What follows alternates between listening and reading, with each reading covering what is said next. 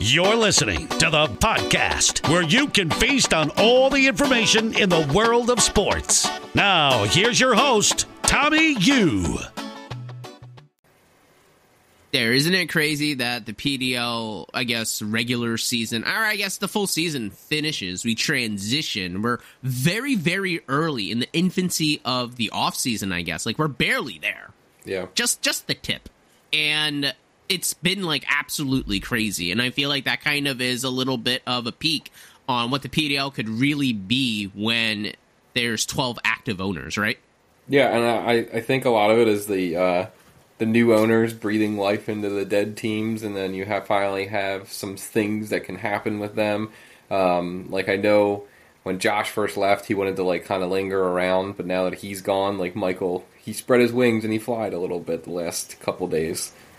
Yeah, um, we're gonna break down all the trades that already have occurred just from our last podcast. This is a bunch, and it actually does almost all of them involves Michael. So he kind of went on a little bit of a spree. So it's really interesting to see how, um, you know, when you take over an orphan team, what is the ideology, Darren? Because you were the very first one to do so in the very first season of the PDL. Sure. Very first year, you took over obviously Gabe's team. What is the idea? Do you just kind of go in thinking, all right, I'm going to make a list of people I like and don't like, and then just purge the rest? Because I know in your case, you hated everyone except for Yes. essentially Odell.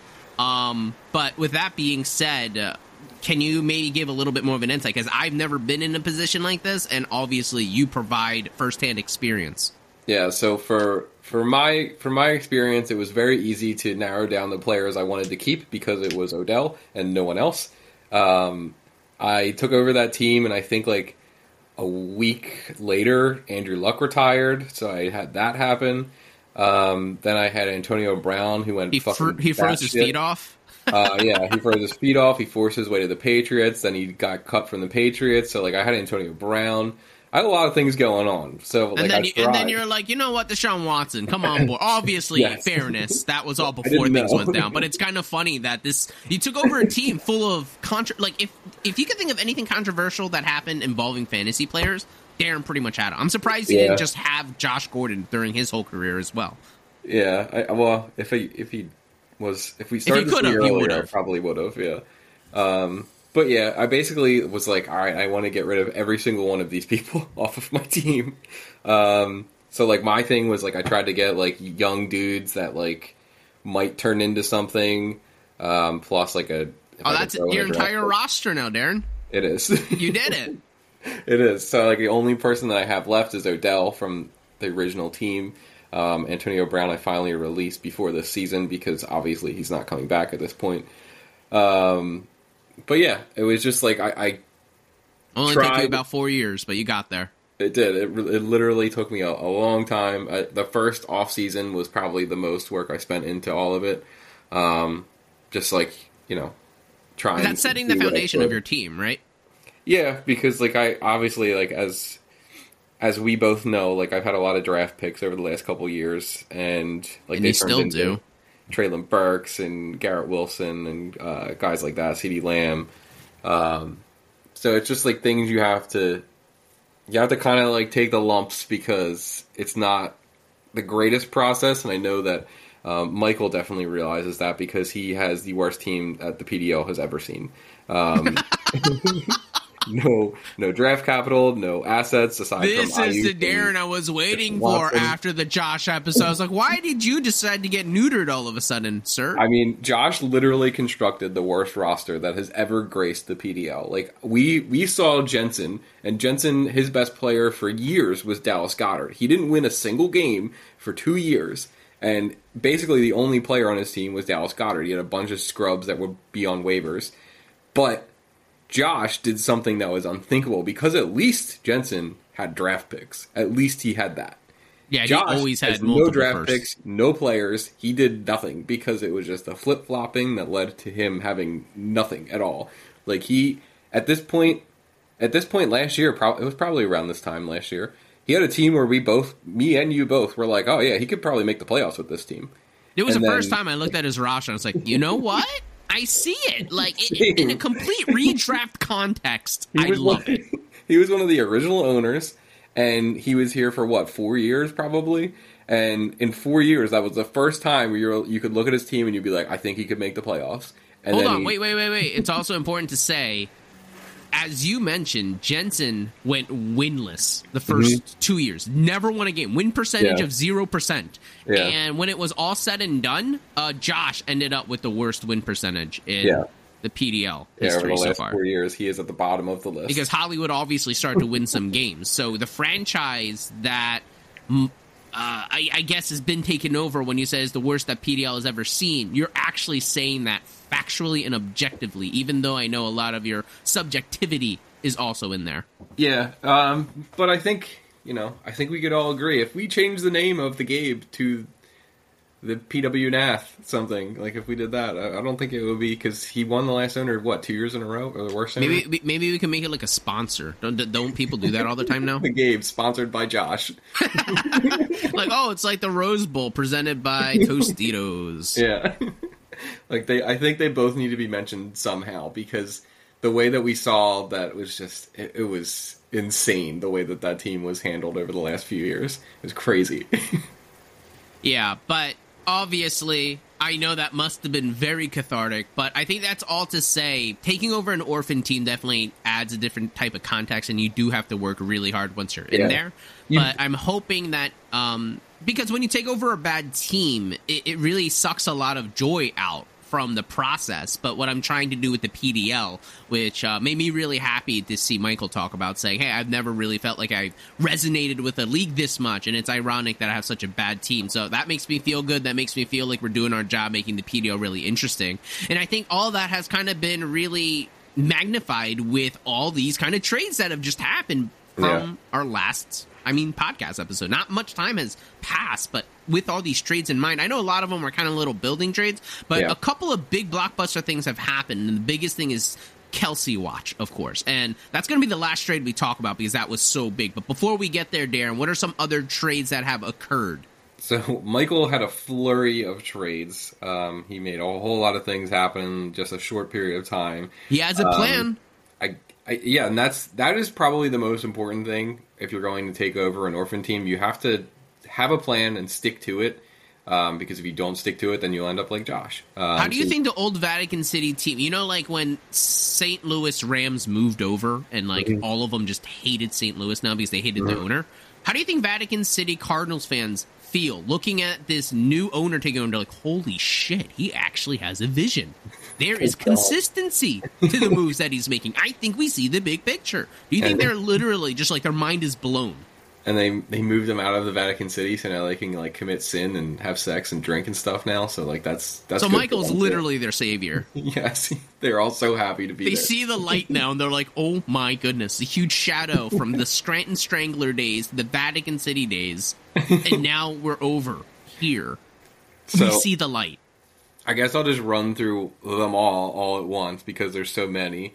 Um, so the first one, Michael sent 2.07, and he got from Greg, Jarrett Stidham 212 and 408. Um, the next one Michael made, he sent a mid to late. I said mid to late, because we, don't know what a 24 second is yet. Um, but I assume it'll be mid to late. And he got from Jeff Kareem Hunt.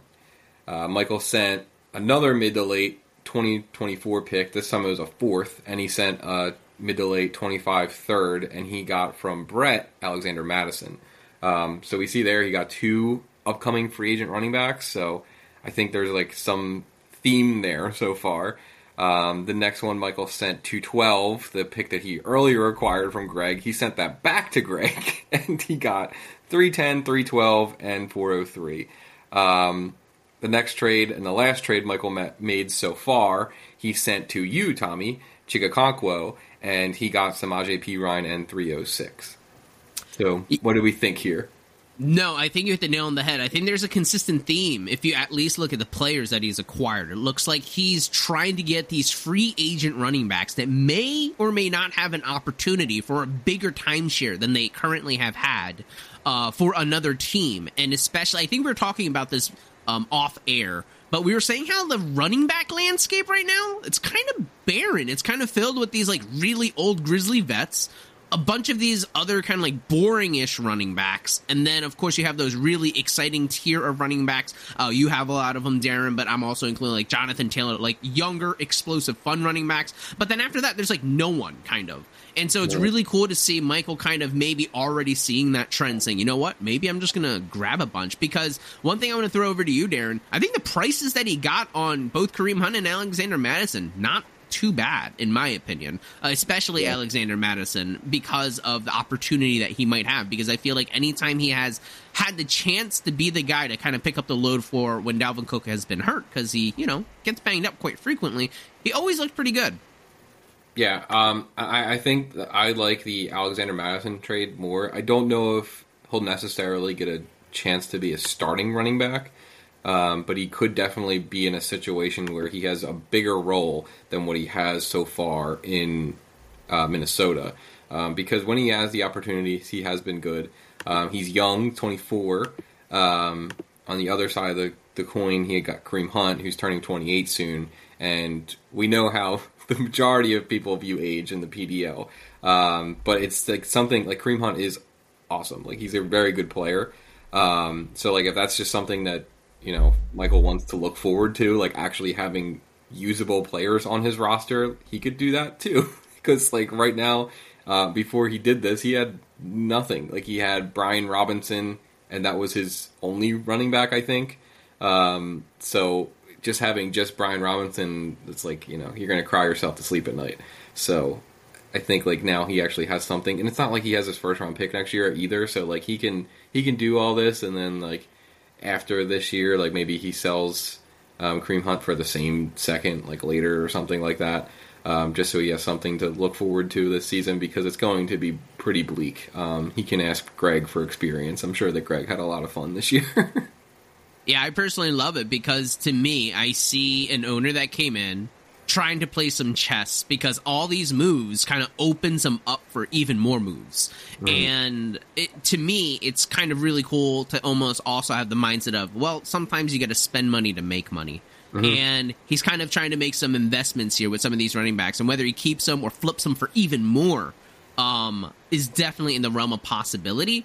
And it also looks like he's just trying to acquire a bunch of picks. Like you said, he sent the 212, so the last pick in the second round, back over to Greg, but for like a little package of picks. Mm-hmm. So it looks like he's just trying to get as many assets as he can to really give himself an opportunity to draft some good young players to kind of add to this team because obviously this team doesn't really have an identity. Because imagine how tight Mike's butthole was puckered when he saw Aaron Rodgers kind of leaving with Randall Cobb all like hand in hand and stuff, and yeah. it just looked like a face of someone who was really trying to soak in the moment. Of course, it was played up by. Do you think he retires? No, I, I think. but I do I think, think. Oh no, go go. Go ahead. Go ahead. You go first. I, I was just gonna say. I think what happened was everyone made a big deal about JMO asking for a jersey. What happened was uh, Aaron Rodgers said JMO could get his jersey. Like I think JMO asked like week six when they played, and then Rodgers like, oh no no, you could have my next one, like my other one. So this past week, JMO asks again, and he says, "No, I think I'm going to hold on to this one." Uh, what I think actually is occurring is Randall Cobb is retiring, and he wants to give Randall Cobb his jersey. And I think there's a very real opportunity that Aaron Rodgers may also not be playing in Lambeau again. But I don't think it's going to be through a method of retirement. It would have to be. I, I he's. I think he's going to play next year for sure in the NFL. Yeah, I I agree. Um, I think that he will be in the NFL. I think he might be on a different team. Um, but imagine I, him on like the Jets, just casually. He could go to the Jets. He could go to New Orleans with uh, Sean Payton if he was to come back there. He could go to. Well, um, he could go to that entire division. that's true. He could go to Tennessee. I think he there was rumors of him being linked to Tennessee last year. Tennessee this year, if Tennessee has Aaron Rodgers this year, they win the division pretty easily. I think. Oh, um, oh, 100 percent. I mean, so, Tennessee blew it. They they had such a huge lead, and everyone thought that they had it locked up, and then they went on that huge losing streak. What was it, like six, seven games in a row? Yeah, I, I, think he definitely showed signs of a decline this year. Um, but I mean, I still think he's got a year, maybe two, before he actually does retire. I think he could still play, and I think he knows that too. I definitely like we've seen a lot of uncharacteristic interceptions because a lot of balls yeah. just kind of float. But at the same time, uh, I, I don't know. I, I just feel a little bit different from the fall off I'm seeing with Aaron Rodgers comparatively to like what you see. Now, Peyton Manning obviously is a huge, Yeah, not the best example because he literally fell off. But Yeah. Aaron Rodgers, I feel like he still has everything. He still throws with a lot of zip. I think a lot of it could also be him just literally not really trusting anyone that's out there because he's like, oh man, do I want this ball to be like tipped and then that could be picked and blah blah blah.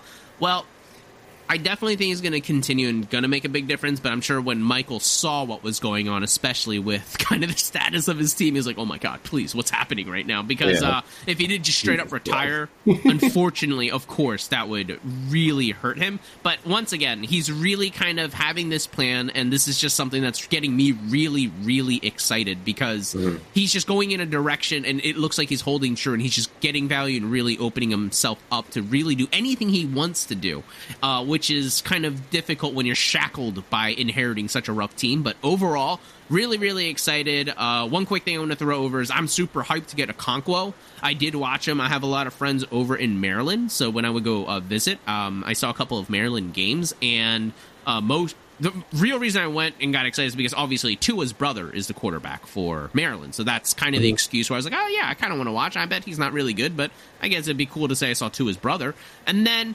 Okonkwo is literally like what he was at Maryland is what he is in Tennessee. Like he doesn't really get the ball very much, but when he does, you're like, damn, is that Debo? Like who is that? What what, what is happening? Um, because when everyone hears that he's a tight end, everyone's like, oh, he must be like a six four, six five athlete. No, he's six two, and he's just thick and he's really explosive. And I remember watching a couple of games. I think he was like number nine. I was like, dude, who is that? Like, I I don't know who that is. They're like, oh yeah, that, he's like that Campocolanco guy. And I was like, I, that doesn't help me at all. And then later, when the draft process started up and I started to do some scouting, I went over to Maryland, even though they probably didn't have any players. Um, then a Okonkwo came out to me, and I was like, "Oh, dude, this guy's kind of cool." And so he's been on my radar for a while. Um, I was obviously, and this is obviously spoiler. We are going to talk about Kelce Watch. I was very heavily involved in my pursuit for uh, Travis Kelce, um, but then his price got to a point where I was like, you know what, I'm just going to go get a Okonkwo for like a third and P Ryan. I felt like that was a pretty solid price, even though I kind of did want to hold on to that third. But uh, What are your thoughts on this very minuscule trade? Because uh, the only reason this is getting airtime is because I'm like, hey, yeah, it, it's me. So talk about me, please. So the only thing I really wanted to say is I, I know you touched on it slightly there, but the, this dude is 6'2", like two thirty something, and he is considered very undersized to be a tight end. Isn't that kind of insane? That he is he is a large human by any respect. like he is he's a big guy. Yeah, he's But, like six two, like 240, 250, and like he's too small. in in terms of NFL, he is a small man, and that makes no fucking sense. And they are like that just shows you how like much of a freak of nature that most NFL players are. Because if a 6'2", 235 man is considered undersized, that is insane. That's nuts. It's nuts.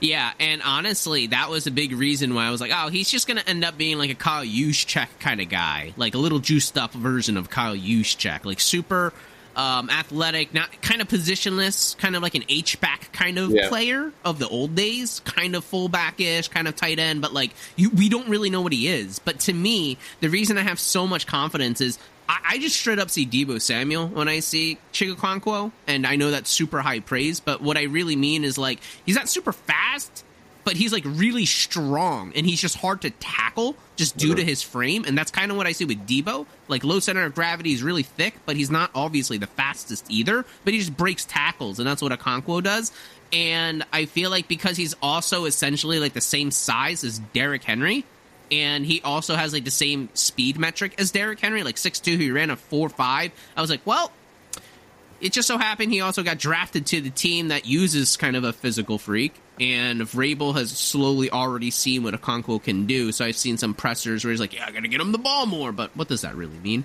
But to know that he's doing this as a rookie, that's kind of what kind of got the rocks off from me. I was like, oh my God, I have to have him somehow. So it did work out. Sorry we talked about this trade so much because at the end of the day, it's just me trading for a backup tight end because I wasn't good enough.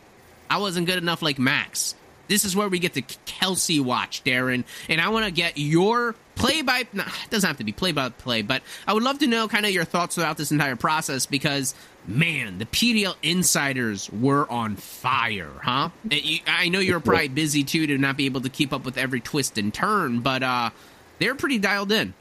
Yeah, I, I got to the point where I was like, "Oh Jesus Christ! Can like something just happen here? Like this is getting annoying because it It's like real life. Doesn't that happen in real life? Yeah, it does sometimes. And I was, but I was like, "What the, what the fuck? Like, is this?" And then it got to the point where it was like, "Oh, you guys are pulling your offers," and I was like, "Are you fucking serious right now? Like, this shit's not gonna happen now." And I was like, you're, "You I think that's what Michael said too, right? It's like I need a satisfying conclusion to this. yeah. I don't know if it was Michael or Tanny, but one of them. I think it that. was Tanny.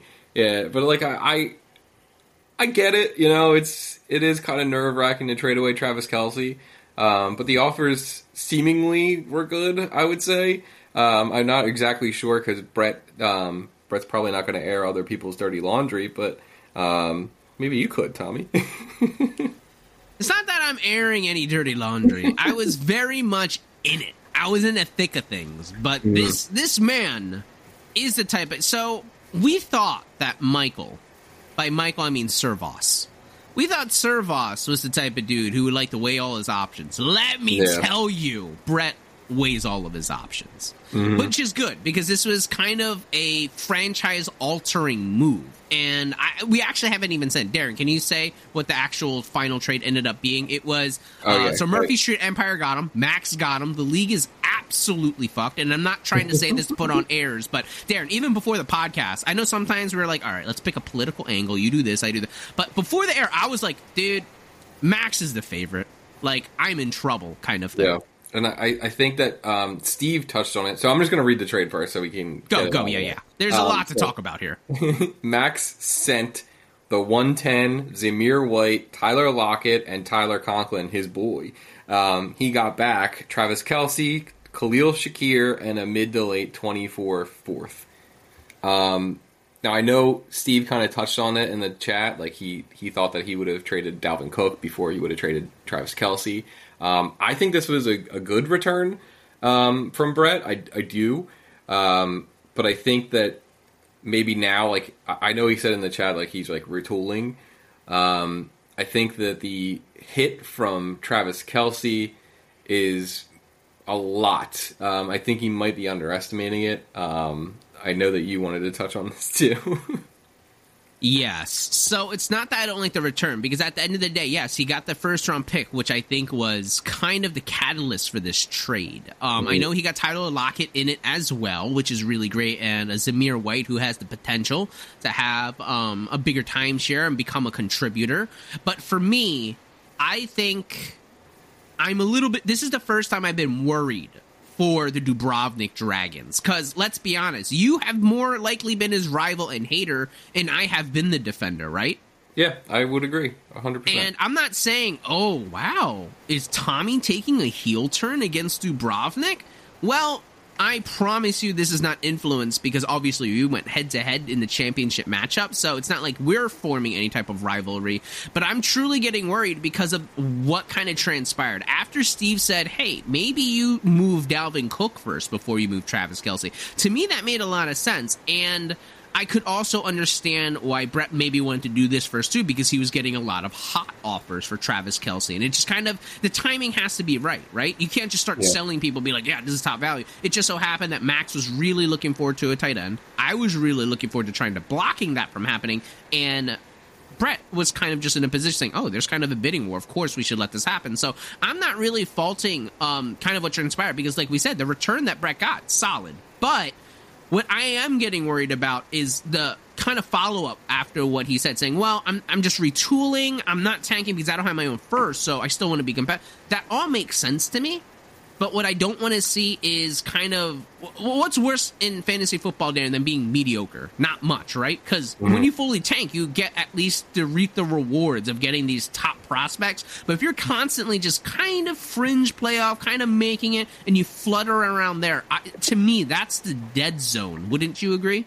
Yeah, and I, I think like if it's I guess it's fine if he does this for a year because he doesn't have his first, like he said, but I think he's just I think he might be underestimating the drop from Travis Kelce because the next best tight end on his current roster right now is I think Hunter Henry. Um, now we looked at this before. Travis Kelce had a, a little over 300 points this year, right? Um, he's a tight end one, and Hunter Henry was the tight end 22, and he had a little over 100 points. So that is a 200 point drop at the tight end position. Um, I know he has Zach Ertz, but he's in his 30s. He tore his ACL. Like, who knows when he's going to be back? Um, he got Tyler Conklin from Max, but like we all know, you know Tyler Conklin. Um, so I, I think like he he might think he's going to compete, but I think it might be time to consider trading these other old guys for picks as well. Is what I would say, and I don't think that that is the wrong thing to do. And I know you can you can have like look at me, right? Like I was trying to lose and I was still winning games because I was getting the uh, the younger assets with the picks when I was trying to do my I guess retool rebuild kind of thing. Um, but I, I went eight and six.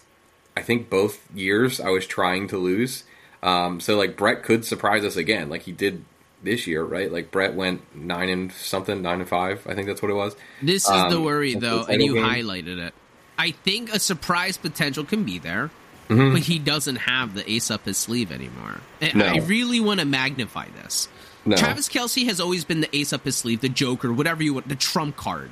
And the mm-hmm. reason we said that was just this past season, which we all could kind of agree was a little bit of a down year for Kelce for his standards. Mm-hmm. He was still the 12th highest scoring fantasy player in the league by our points per format. So in the PDL, in his tight end slot, he he was playing someone that scored more than Christian McCaffrey, mm-hmm.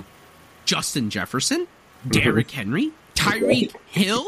Davante yes. Adams, he scored more than fucking just Tua Tagovailoa overall. Nick Chubb, Stefon Diggs. This is who we had at tight end.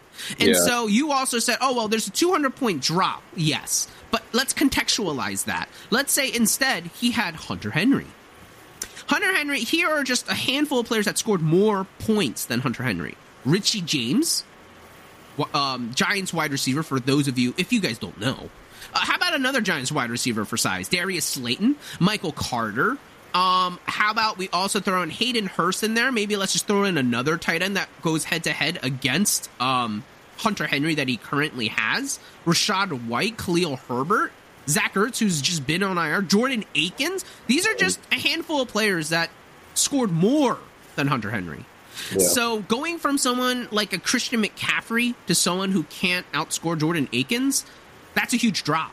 And so I think the reason that Mr. Prime Time was able to get his moniker was this trump card. So I'm really worried that now the heartbeat, the soul of this team has now been traded.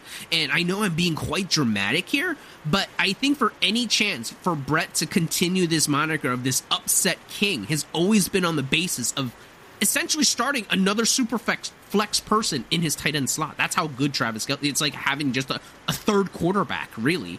And now that's just gone, and he was able to mask some of the flaws. I think we were just talking about. I think now his wide receiver room is uh, Tyler Lockett, Michael Pittman, Hollywood Brown. These three locked in starters for Dubrovnik are fringe flex considerations for a lot of other teams uh, on Max's roster, your roster, my roster, uh, Mike's wide receiver, Servos, sorry, Servos's roster. Uh, it's just so hard to make up the difference, but he had Kelce be, to be able to do that. Now he lost the, the ability to mask it, so now his depth is going to be more crucial than ever. So I don't know, dude. I'm a little worried. This has been a long monologue, I know, but it, it's such a big trade. And now to know that something like that went over to the Murphy Street Empire, I mean, come on, man.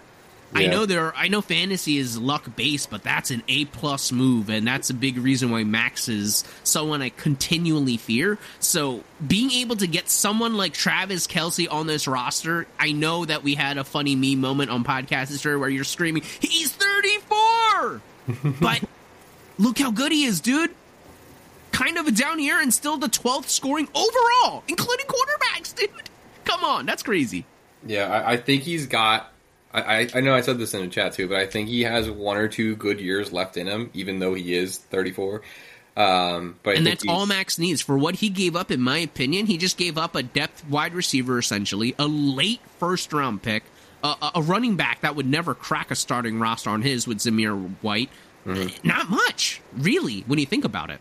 Yeah, but even still, I still think it was a good return for Brett. But because, you know, Max is over there sitting on a pile of things he can trade away, it worked out for him as well. Um, but I, I, think that Brett did a good job, but I think that this can't be the last move he makes. Now that he traded Travis Kelce, I think he needs to make more of these moves. Like he can't stop now um, because I've like I the think, like the snowball is essentially going down the metaphorical hill. Yes, that that boulder is going down the hill at this point, and it is you know it's coming so after. So what, what's you. your prediction then? Is that like Cook is on the way out because it's kind of been a little bit rumored after what Steve said. Yeah, I, I think he should, at the very least, you know, strongly consider it because he, you know, he's not 34, but he's 28, which is basically 34 for a running back. Um, I, I don't know. Like, I, I, I would be. I don't know if Brett realized the drop in tight end when he made the trade. I, I'm sure he did, um, but I don't know if he thought it was going to be that impactful. Um, because now he goes from basically having three quarterbacks on his roster that he's able to start to two. Um, because Travis Kelce was producing like a quarterback in that tight end spot. Um, he's not going to have that anymore. He's not going to have anything close to that anymore. Um, he was at the advantage in the tight end spot. Now he's going to be in the deficit unless he somehow can acquire like you know Mark Andrews or something like that, which I don't see happening. um, but I think like now that he's traded this older asset away, he needs to continue trading away the older assets, and he can continue. He can trade them away and still continue acquiring picks and um, you know retooling, getting younger players and everything like that. Um, I think he can still do it for sure, but I think he needs to at least consider it at this point. I completely agree. I know my long monologue was very dramatic, but that was in the case of if he's still trying to compete with, like, after Kelce. You know what I mean? This mm-hmm. monumental shift is a franchise altering move, so I feel like it, it, pretty much tells everyone saying, I am now slowly going to look for that new identity. Mm-hmm. And being able to hold on to some of these older assets that kind of helped you make this championship push would not make sense after letting go of best of that, like, core. Mm-hmm. So I completely agree. I feel like he can definitely have moves to be able to move some of these older assets to have that ability, maybe get some inspiration from Michael and what he's doing, just trying to get all these assets as well to tr- slowly try to build a new identity for that team that he took over. So it, I think this is what's so fun about fantasy football because yes, it's super luck based, but essentially isn't really what fantasy football is is risk mitigation and mind games. That's mm-hmm. pretty much the name of the game. And so to kind of see all these different strategies at play is what kind of gets me really, really excited. And that's why I feel like I'm so addicted to fantasy football with all of these type of nuances to it. Yeah. I mean, I, I think it'll be interesting to see how it plays out um, because I think we see a lot of moves happen from Brett. I know that he probably doesn't want to because I know that he definitely is the kind of kind of guy that wants to win games and everything, and it's it is more fun when you're winning. I can't can't knock you there, um, but I think he once he really you know gets down to it and he really thinks about it, and he's going to be like, all right, man, I need to probably need to trade some of these other old guys away. I got a end of an era for the Dubrovnik Dragons, I think. Are you having a little bit of smirk because if he is on the downswing, you see an opportunity to finally call him your rival because he's kind of he's kind of owned you a little bit, huh? Come on, let's let's give Brett a little bit of roses. I know we just trashed him for, but he has been your daddy for a little bit. We'll both be at the bottom of the standings. Is that what you're saying? no, I'm saying if he has a chance to go on the downswing, and you are looking, well, I mean, you're, you're you, you can't really get any worse, right? So yeah. in that theory, you're kind of on an upswing by default. The only uh, reason maybe... I can't get any worse is because the teams that are below me are just worse than me. Like Michael, you just can't fathom a Michael, universe where you're like, yeah, I just I know I cannot be worse than Michael's team right now. I, I yeah, know that. Like there's there's two there's a two spot buffer where I can't go below them. yeah, you're looking at the Austrian Oaks and you're like, yeah, that team as well. Yeah, I'm fine. That I, I forgot. I sometimes forget it's a 12 team league because of these two. No fault to their own, though, really. So, with all this being said, Darren, I just want to reignite this rivalry because that, that's what I have to do. You know, some, sometimes I have to put on a show. With the rumors right now that we, on the owners' meeting, the seventh playoff team might be on the chopping block, so we might go back down to six. If that is the case, it obviously gets much harder to get into the playoffs. Is mm-hmm. the Dubrovnik Dragons going to be a playoff team without Travis Kelce in 2023? Um, I know I, I know I said no last time, but I think I think Brett knows that when he traded away Travis Kelce, that probably makes it very difficult for him to make the playoffs. I think he's I think he's aware of that. Um, I think that's probably part of the reason why it took so long for him to trade Travis Kelce because he had to you know he had to emotionally let go. um, so I think that um, he probably won't, but who the fuck knows? Because I thought I would have, and I did not. So maybe he makes it again. Who the fuck knows? Yeah, fantasy football is an it's impossible to predict anything, but just for the storylines, you knew I had to ask that question at least because yeah. everyone was thinking it. So I'm just trying to trying to poke the bear sometimes, seeing if I could force things. But overall, this Kelce trait is monumental, and I feel like this is exactly what we have been waiting for Max to do, right? Mm-hmm. Yeah, we have. Um, I, I, know that he had um, Kyle Pitts and everything, but Kyle Pitts was a pretty massive letdown last year, um, or this past season. Um, he could bounce back for sure, but if they're trotting out there Desmond Ridder again and they don't really upgrade the quarterback position, um, Kyle Pitts might have another bad year again. They're still going to have Arthur Smith. Arthur Smith, I don't think is going anywhere because the Falcons were good enough. Um, so he'll be there another year. So it could be another long year for Kyle Pitts potentially. So he kind of needed somebody um, to kind of bridge that gap between when Kyle Pitts maybe will be good because who knows? Kyle Pitts, he had a, the best rookie tight end season ever. Um, but at the same time, it could have been a flash in the pan. You know, he could, that could have been it. You know, he, he could I know he's only still like 23, but we, we don't know how this stuff is going to play out, right? Like it could be, it could have been one and done. Like we we really don't know. Hmm. No, absolutely, absolutely. So I, it's going to be really interesting because I think this past season has been the most perfect microcosm on fantasy football. It's just crazy. You can't. Mm prepare for anything. You don't know what's going to happen, but just to know that Max has this trump card that has just essentially been uh, just a cheat code. He's he, he's it's not really playing by the same rules as everyone else, and he has that ability now on already a stacked team. Um, I'm just gonna say, uh, let me toot my horn for just a second here. Uh, I believe this is my second year in a row leading the PDL in points, just in total. I think that reign has now come to an end with uh, Murphy Street Empire making this pickup. They literally don't need to do a single other move, and I it, it will just force me to be in catch up mode. So it's interesting because Max is almost saying, "All right, Delco, um, you kind of fluked your way into a victory this year, and now the ball is in your court because my team was better than your team this past year, and now it got better. So what are you going to do now? So that's kind of how I'm viewing it, and now I'm I'm definitely shook because." Uh, it's going to be a huge, huge mountain to try to climb, especially with all the variants. But now to know that I can't comfortably say, yeah, um, I can see the argument where my team could be the best team. Uh, now, uh, I have to start making a lot of excuses to try to make that claim. Yeah, and I think even like I know we just talked about how the 200 point drop for Brett at the tight end position that's going to be a 200 point gain about for Max because he was trotting out the likes of um, what's that dude from the Texans? I can't remember his name because he's so irrelevant. Um, Tyler Conklin. um, that was even meant to be a joke. I just really just couldn't remember. I can't remember his name. Um, Tyler Conklin and then Kyle Pitts, who wasn't doing anything this year really. He had like one good game the whole entire season. Um, so if he can replace that production with Travis Kelce, like his point total is going to be through the roof yeah, I, I think um, it's just going to be interesting to kind of see how things shake up. But overall, it's uh, man, I, I can't believe how many moves have already happened. I'm sure by the time we record our next podcast, or we might have a handful more.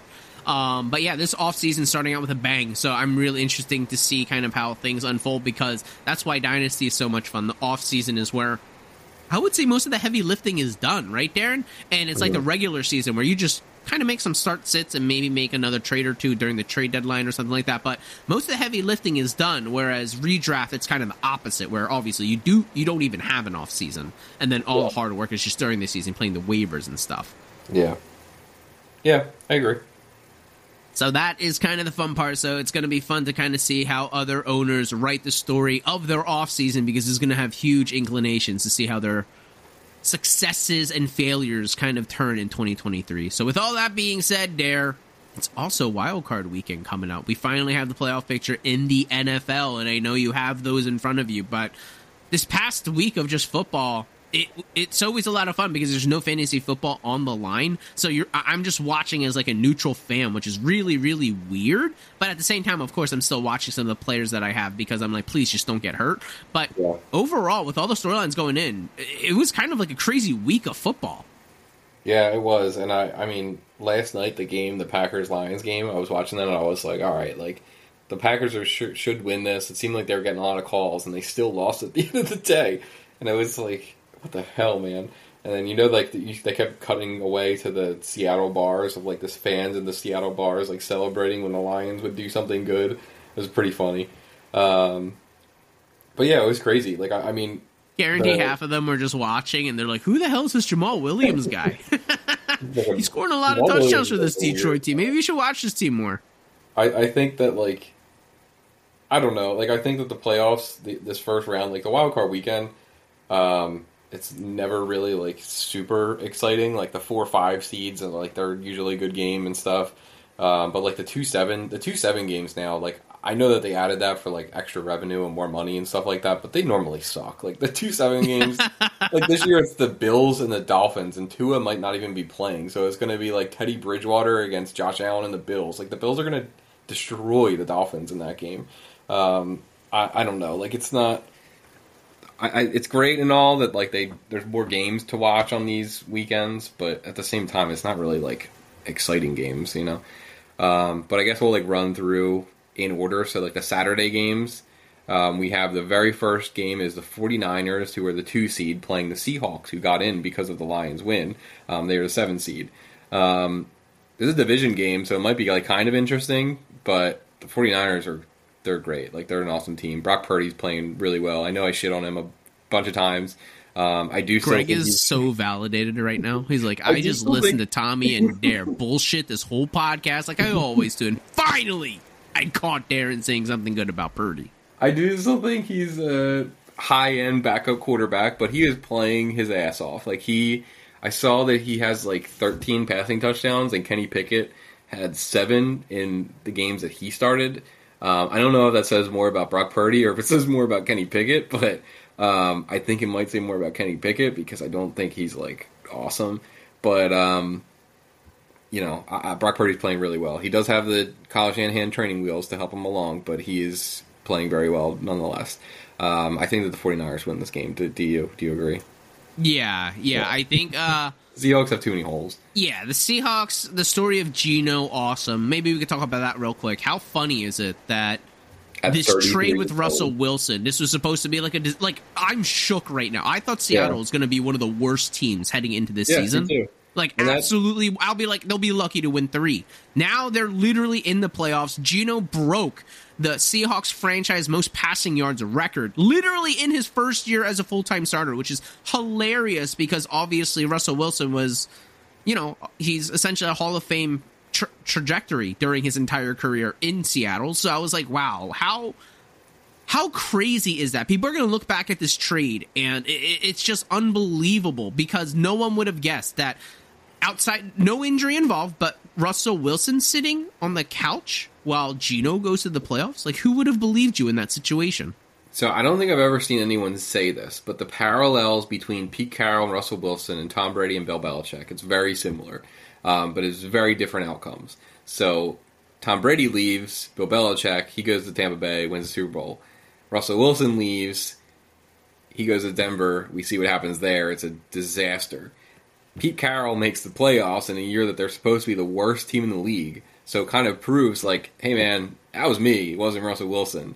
And then we have like the vice versa situation with Tom Brady and Bill Belichick, where people are saying now like, oh yeah, Bill Belichick, he was never that great of a coach, which is fucking ridiculous. But still, um, it still like leaves the door open for people to say that, which is absurd. But um, I think that proves like Pete Carroll. Like for years, I was like Pete Carroll's a fucking donkey. Like this dude is such a moron. He's archaic, Like, dude. oh He's God. so fucking old chewing on this gum. dude seventy something years old. He keeps doing this nineteen ninety five offense. Like he's doesn't he doesn't want to play Russ, and it's like he knew he was doing it right. Like that's he used Russ how he should have been used, and I think that's how he's Russ is going to be used moving forward here. Like they're gonna put We're Russ gonna find in out that was that's like bit. the only way to kind of mesh the styles because Yeah. I don't think it's a coincidence that Geno comes in. He follows like it looks like a normal offense. It doesn't look like Russell Wilson miracle ball in the fourth Yeah. quarter because normally when the old Seattle offense is like usually dormant for like three quarters and then Russell Yeah. Wilson just pulls shit out of a hat and then starts making things happen. Whereas with Geno, everything looks consistent. So I don't think it's I just don't think it's a coincidence that Geno comes in and now is going to the playoffs and broke the most passing yards and quote unquote they're letting Geno cook. Whereas when Russ was there, I don't know. He almost had like a Tomlin effect where like when Antonio Brown was on the Steelers and everything was kind of kept under wraps. Yeah. Obviously this is a hyperbole. But then like Pete Carroll and Russell Wilson, Russell Wilson's kind of kind of like Disney, he's kind of off, but like whatever. He's a really good quarterback and you know, Pete Carroll's the bad guy. And then fucking as soon as Russell Wilson leaves, it's like a PR disaster for Russell. Like everyone's bullying him all of a sudden. Everybody hates him. Yeah, everyone fucking like hates. Like he's just a cornball. Like he's not a, actually, but like everyone fucking hates him, and literally other players like in his face are mocking like, "Oh, Broncos country, let's ride!" Like in his Yeah. face, and I'm like, dude, what? Why? Why are you guys so mean to this guy? But it's it's funny because it's almost like Pete Carroll had that type of effect, right? Yeah, it's. I don't know, man. Like I don't understand. Like I don't know how you can like. I I, I get it in a way. Um, how you don't like Russell Wilson because he is like a corny asshole.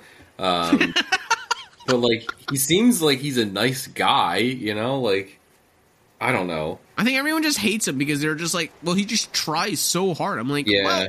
like, yeah, but that's like fine. Like he's like in a room with like other NFL he- players, and he's more of like introverted and he's kind of cheesy, but like he's Maybe still he didn't have friends trying. growing up. I don't know. Like he, you know, he just wants to be loved. Yeah, that's it. Like he does nothing wrong at all, literally. But like, there's literally people who like hate the guy. I'm like, why? Like he's like he's just trying his best, Yeah, dude. he's just trying.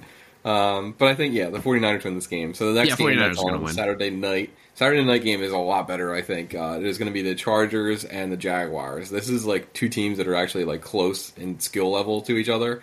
Um, I think that the Chargers are probably going to pull it out, but if Mike Williams doesn't play, it gets a little more interesting because the Jaguars could definitely win this game. Like even with Mike Williams, they could win this game.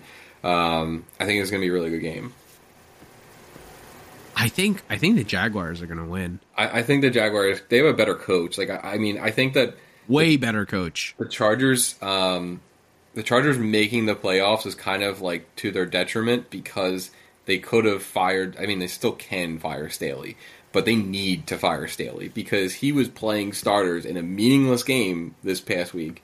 Like why? why? They were locked into the fifth seed. Mike Williams, your arguably best receiver, gets hurt, might not be able to play now in an actual meaningful playoff game why why are you doing that? Like, what are you doing? So I I don't know. Like, even if they like if they get to this game, they lose this game, they lose to the Jaguars, you got to fire Staley still. Um, if they win, it gets a little more like I don't know. Can we do that? He won a playoff game. It's a stupid shit. Like you'd still like I would have fired fucking uh, Zac Taylor after the Super Bowl because he sucks. Like I don't think he's a good coach. I know they took took the Bengals to the Super Bowl, but I still think he's a shitty coach. They could be better with a better coach.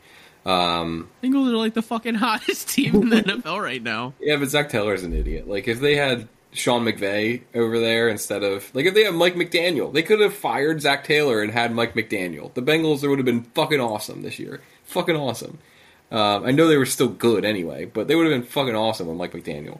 Um, Bengals are just casual about to win the Super Bowl. You're gonna be like, Zac Taylor fucking sucks. they could I hate win, Joe Burrow, too. win the Super Bowl, and I would still fire Zac Taylor. He'd be holding up the Lombardi Trophy, and you'll just be whispering in his ear, "You're fucking fired, mate. You're out tomorrow. Pack your fucking bags. Pack your fucking things. Get the fuck out of here."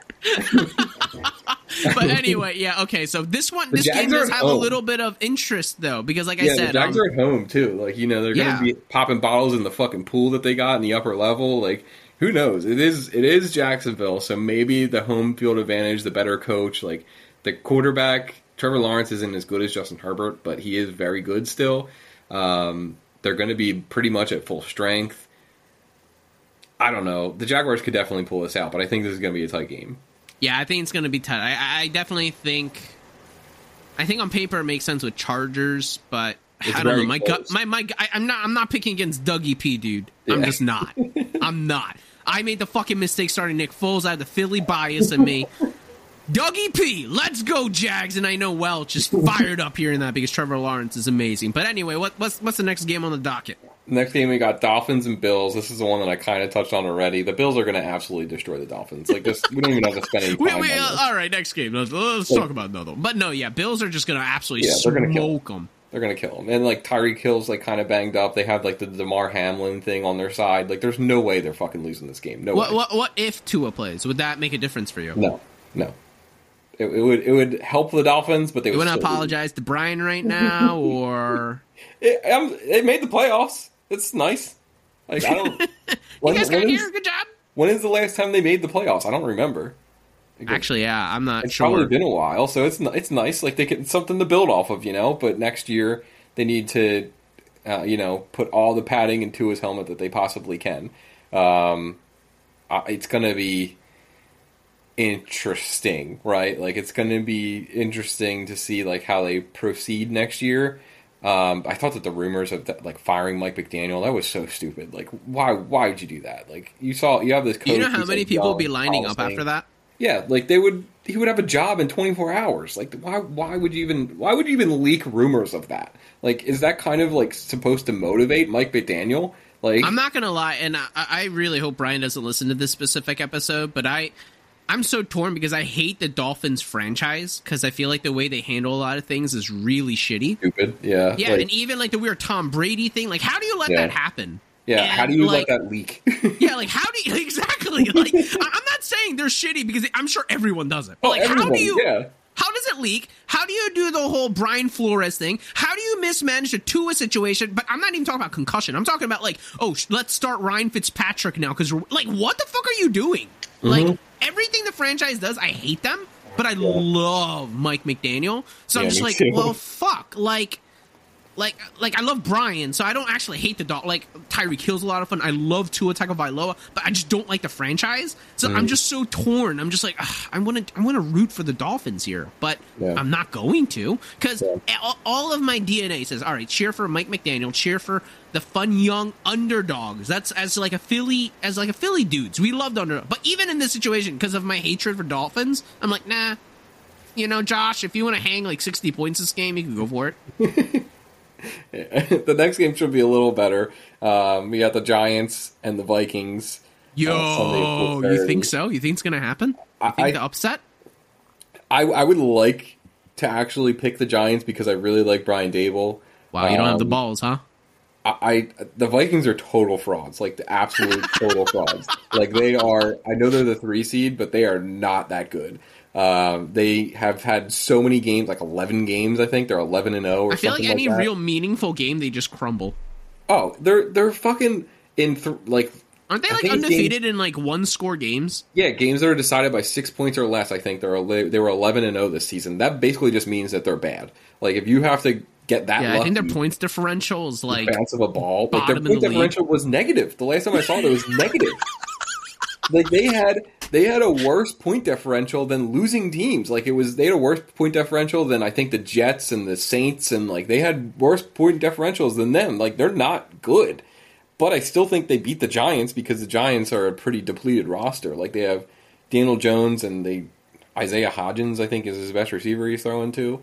Um, they obviously they have Saquon Barkley, but I mean, stack the box against Saquon and make Daniel Jones beat you with these practice squad guys he's throwing to. Like it's I don't I know, think- dude. The Dolphins or not? Sorry, not Dolphins. The Vikings defense sometimes are historically. oh, the Vikings terrible. defense is, is absolutely terrible. They can't I stop a nosebleed right now, dude. Like they could stack the box and then somehow, some way, Daniel Jones will do like a read option, gain like a 75 yard touchdown. And we're going to be like, Yeah. how the fuck do you let that happen? But that's like such a Minnesota thing to happen. So I don't know. Like, I, yeah, I'm not, I don't have So- the balls and I'm an Eagles fan. So I- I'm going to pick the Vikings. But like, Yeah, I think they eke it out though. Like they eke out this win here, they barely get it, and then they get obliterated by the 49ers next week. like, are they, uh, you think another uh, video is going to come out with Kirk Cousins with uh, shirt off dancing? um, They have to think because so. Think think of the can't- locker room that they're in right now. Think You of everyone saying they're like, "Oh my god, like we're we're coming together. We can get through any adversity. Look at all the one score games. The locker the the videos coming out. They're rallying around Kirk Cousins. Justin Jefferson is playing fantastic, and then the Mm-hmm. world is saying you suck." And like, but that's kind of the truth. And then you Yeah. win a playoff game, even against the team that arguably shouldn't even be in the playoffs yeah, and they're they're just like eating into the narrative. You know what I mean? like? I could totally see them faking as if they're building momentum. yeah. I, I, can't like if you win by like a field goal, you can't be like dancing on their grave like that. Like you can't. That. but That's like two. know. That's like a random referee call penalty from just completely Yeah. changing the outcome. Yeah. So the Sunday night game uh, is the Ravens and the Bengals. The aforementioned Zac Taylor Bengals. Um, I think that the Bengals win this pretty easily. Um, the Ravens Yeah. have been on a pretty steady decline. Their defense is really good, but their their offense has nothing basically. Um, it's, if they if they don't get Lamar back for this game, it's not even worth watching because the Bengals are going to absolutely destroy a Tyler Huntley led Ravens team. Um, Lamar, the only chance that the Ravens really have in this game is if Lamar puts the team on his fucking back. Like that's the only way that the Ravens. Ah, win dude, even if he does that, he can't do that. Are you kidding me?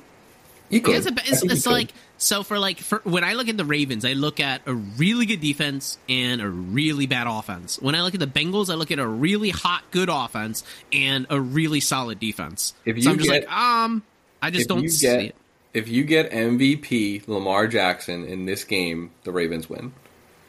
That's fair. Okay. That's the only way that the Ravens win, though. The only way. um, there's only been like two games this entire season where he He's even like that. It was seventy five week one and two, percent of yeah, exactly. like week two and three is when Lamar Jackson looked like an MVP, and then I'm like, wow, he's great, and then he Yeah. did nothing. And I don't know. I, I feel like the fact that he doesn't have an agent right now is really hurting him because there's a lot of bad PR surrounding Lamar, yeah. And he doesn't have like a agent to leak other things to make him look good. I've seen a thing. lot of I've seen a few rumors come out that Lamar has played his last game as a Baltimore Raven, and That's what I mean. Like all playing. these things are leaking, and people are saying, "Well, no, he he's not even hurt. Um, Yeah. He's just doing this because he wants a new contract." And to me, I look at it on paper like, bro, he didn't. He literally hasn't even practiced Yeah. since he got this injury. It's not like he's still practicing in full and then saying, "No, I'm not going to play the game though. I don't want to get like he hasn't even." So I don't know what to believe. It could be Yeah. true that he's just holding out, or he legitimately is still hurt and he just hasn't been like I I don't want know to see him what. get traded. I want to see him get traded to the Falcons. That would be fucking awesome. Dude, if he gets traded, that would would you agree? And because I'm biased, obviously, would that be a blunder by Baltimore? oh yeah, definitely. Who are A they gigantic him one, with? right? Like that, they fucked up. Like even like we talked about this before, but even if you if you don't want to give him a long term contract because you don't think his career is going to be like into his thirties, give him a four year deal. Like he's only twenty six, I think. So Like Lamar Jackson is literally looking at what like Kyler Murray's getting, what Deshaun Watson's Yeah. getting, and he already won an MVP, and he's looking around, he's like, "What the fuck? Give me just what they're getting," and they're probably like. Nah, dude, your style. But like, I don't care about my style of play. Just look at what these guys are getting, and I'm better than Yep. them. Yeah, so he's got to stand his ground. I think, And it also rightfully sucks too so. because Lamar Jackson, like the Ravens, just don't believe in drafting wide receivers. Like they just Well, don't. they drafted Or Bateman. not drafting, just having good wide receiver group. They have Bateman, fine, whatever. Yeah, But like, what, haven't- like in recent memory, name some good players. What like uh Anquan Boldin and Steve Smith when they're like fifty years old. Is Hollywood that the Brown. highlight? All right. And then they fucking traded him away. They did, and they they. They're like, all right, fuck you. We got Bateman now. Bateman's him. like, yeah, sweet, and he just doesn't play. And then they're like, all right, let, let me let us just get you nine tight ends. And Like- Lamar Jackson, everyone's like, oh, just Lamar just likes throwing to tight. I'm like, dude, I fucking guarantee you, if he could have Odell, he if he could have Justin, he won't be like, yeah, dude, nah, I just rather throw it to Isaiah Likely right now. if they did um, when they traded away Hollywood Brown, if they replaced Hollywood Brown with like a like Juju, Juju was a free agent, But they would year, never right? do that. Because the know they would. Ravens just don't do that kind of stuff. For like as a fan, I don't because they have understand Greg why. Roman. Because they have Greg Roman. They're probably just gonna be like, oh, you know what? Let's just get Sammy Watkins again. That's exactly what he would love to do. They, they do have Sammy Watkins on their roster.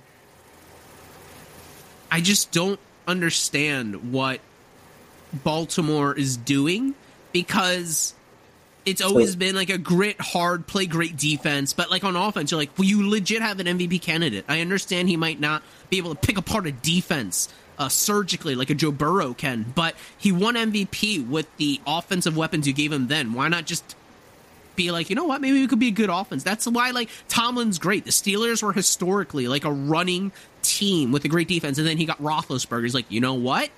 Let's get a lot of great receivers for this guy because now we can throw. Whereas the Ravens are like, wow, this guy led the league in passing touchdowns and he can run. Um, all right, cool. Let's just get a bunch of really old running backs and a bunch of tight ends. Yeah. I think that Um, I think even if Lamar plays, dude, no way. Well, I, I think that they have to. Lamar has to play for them to even have a, a shot in this game. Like if Lamar doesn't Yeah, play, if Lamar doesn't, I don't even know if I'm watching this Game. I won't. I won't watch the game. If Wait, what time is this one? Eight fifteen. Sunday Oh, night you football. have to. It's prime time. I don't care. I, I know the outcome.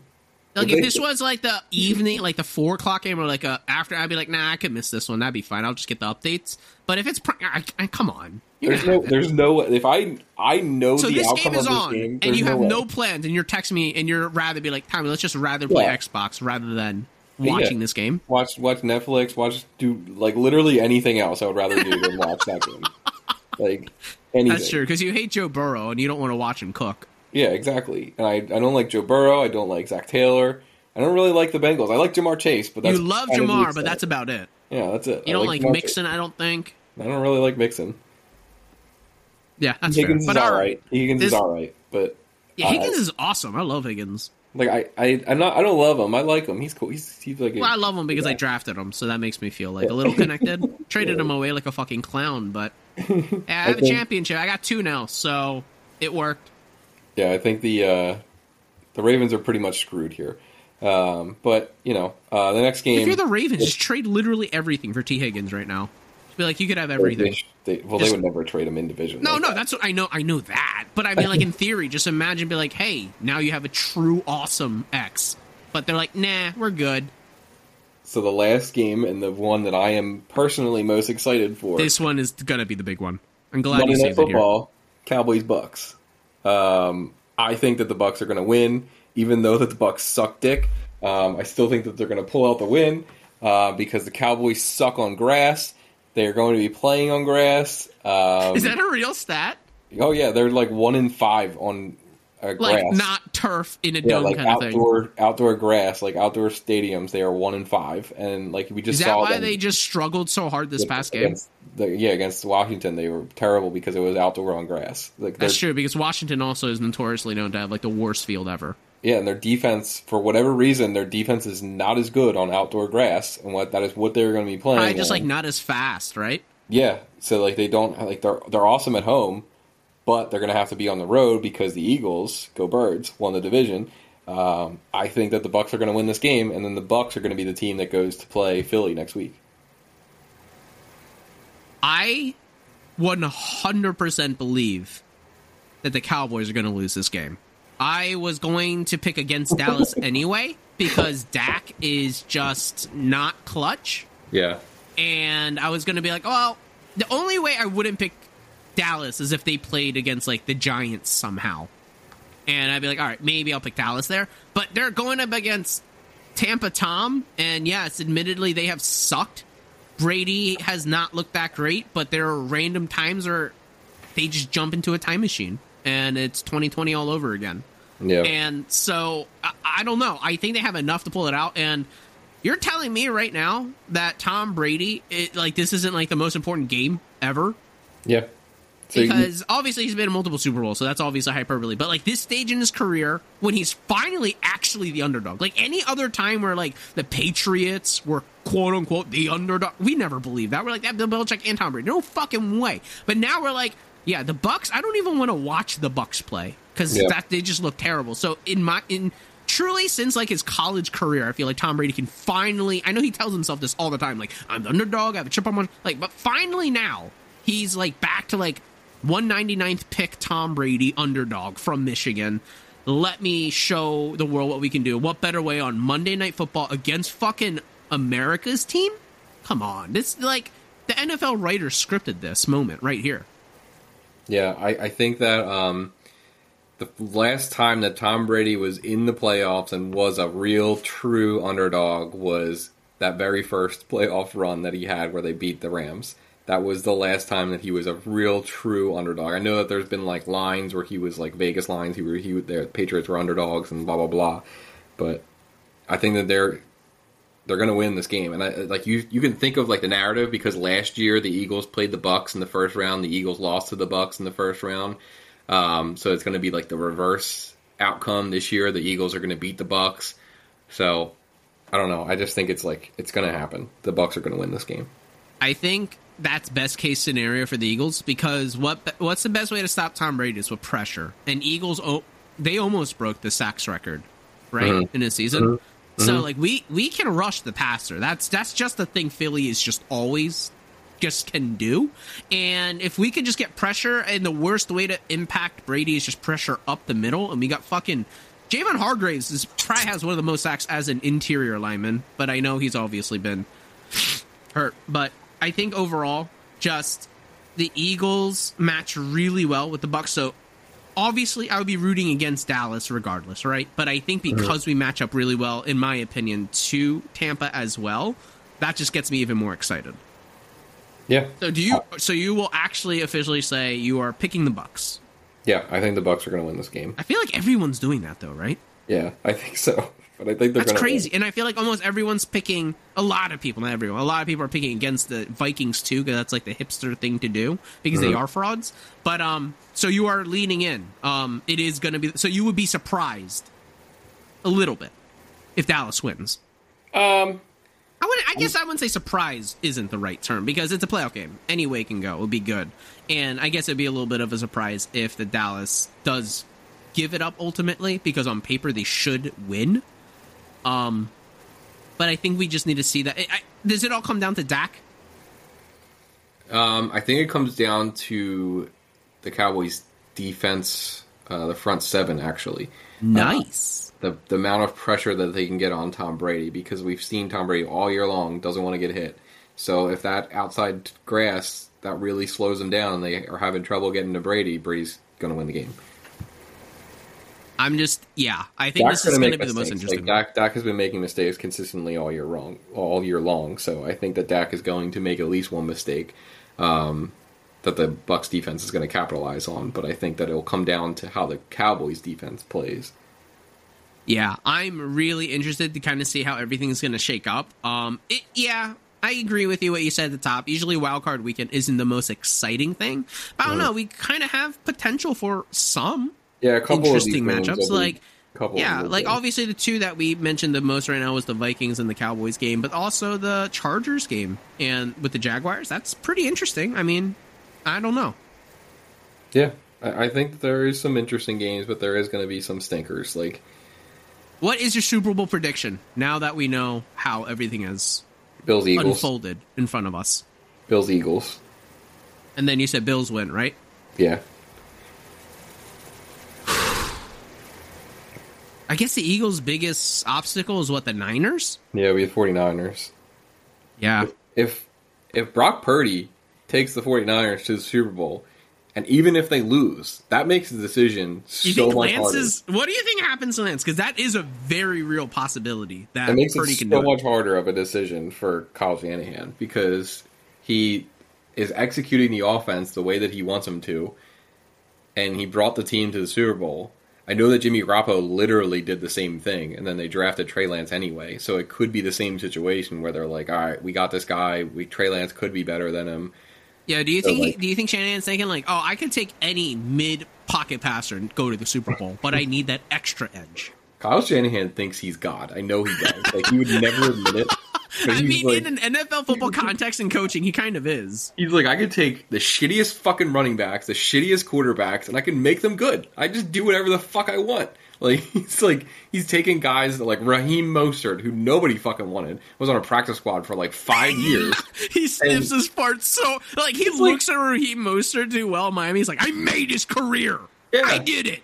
Yeah, like he he knows he knows he does this shit, and like he he's He very at, aware. like. Jordan Mason's like, kid, I'm gonna make you Mason, a fucking Tyrion star. Davis Price, like he gets Christian McCaffrey, and obviously he's already good, but he kind of made him better. Like Christian McCaffrey was awesome with the 49ers with the Christian McCaffrey looks like Christian McCaffrey from like five years ago right now. Yeah, and he's not five years ago. Like, Exactly, it's- it's 27 years old now. like you would think that he would tail off a little bit, but he looks like as good as he did when he was young in the league, and he was killing it. Um, so I, I Yeah, with like, Cammy.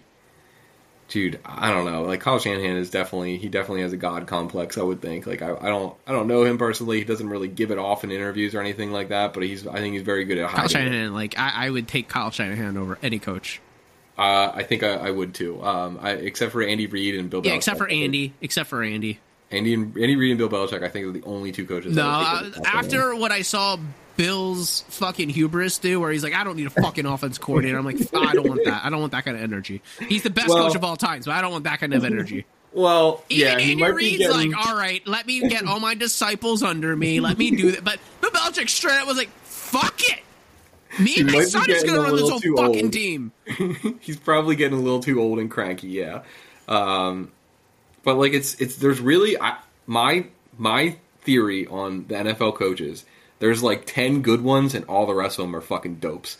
Like They're just like around, just coaching a team, hoping for the best, but depending Yeah. on what the roster is. like the majority of them have no fucking clue what the fuck. Yo, yo, hold on. Speaking of coaches, how fucking baller was it that Lovie Smith was like, "Fuck you, Yeah. Houston, you're gonna fire me? All right, I'll show you. I'll game." show you. I'm gonna lo- I'm gonna make sure we don't get the first round pick. But, like, at the Or, I same sorry, time, first overall. Not that it, why are the owners so stupid that they let that stuff leak? Like why would they not like i know it's like kind of fucked up like you're lying to the guy or whatever but why would you not be like leak the stuff like oh yeah lovie smith he's probably going to be back this week and then literally fire him the next day? Like what are you losing from that? So like lovie could have been thinking oh yeah i can lose this game like doesn't really matter i'll be back anyway. He loses the game you get the first pick you fire him tomorrow. Who, who the fuck cares? Like it's you know, it happens all the time. But like instead, they're like, "Oh yeah, we're gonna fire Lovie Smith." He's like, "Oh fuck you, I'm gonna win this game." He wins the game. You have the second pick now, so now you have to trade more than you should have to get the same pick that you wanted if you still want. Isn't that it pick. awesome that he That's is stupid. kind of his really thing of relevance was his dominant coaching reign over in Chicago, and because of And what he he did, Chicago, Chicago now gets the first pick. Yeah, like Yeah. everyone's obviously that has nothing to do with it. It's just the circumstances, but it's funny. Like, yeah, the inside agent, he finally did it. His final move for Chicago. What a G. Yeah, I, I kind of, you know, you kind of feel bad for him in the sense because like that he, but he knew he was. Did well was for what into. the roster had, right? He knew what he was getting. He even did the weird shit where he was starting like Mills and like the other. I well, think- well, I think that the uh, the front runner for the Houston Texans job is Jonathan Gannon, the Eagles DC. How Would you be upset or would you be like, yeah? Uh I mean, he really has done something special with our defense, but I better also this year. Like last year, if he left last year, like there was a lot of rumors when um, the Broncos think- wanted yeah. to interview him, and the I think the Texans um, last year, and I was like, dude, get him the fuck out of here! Like he can go.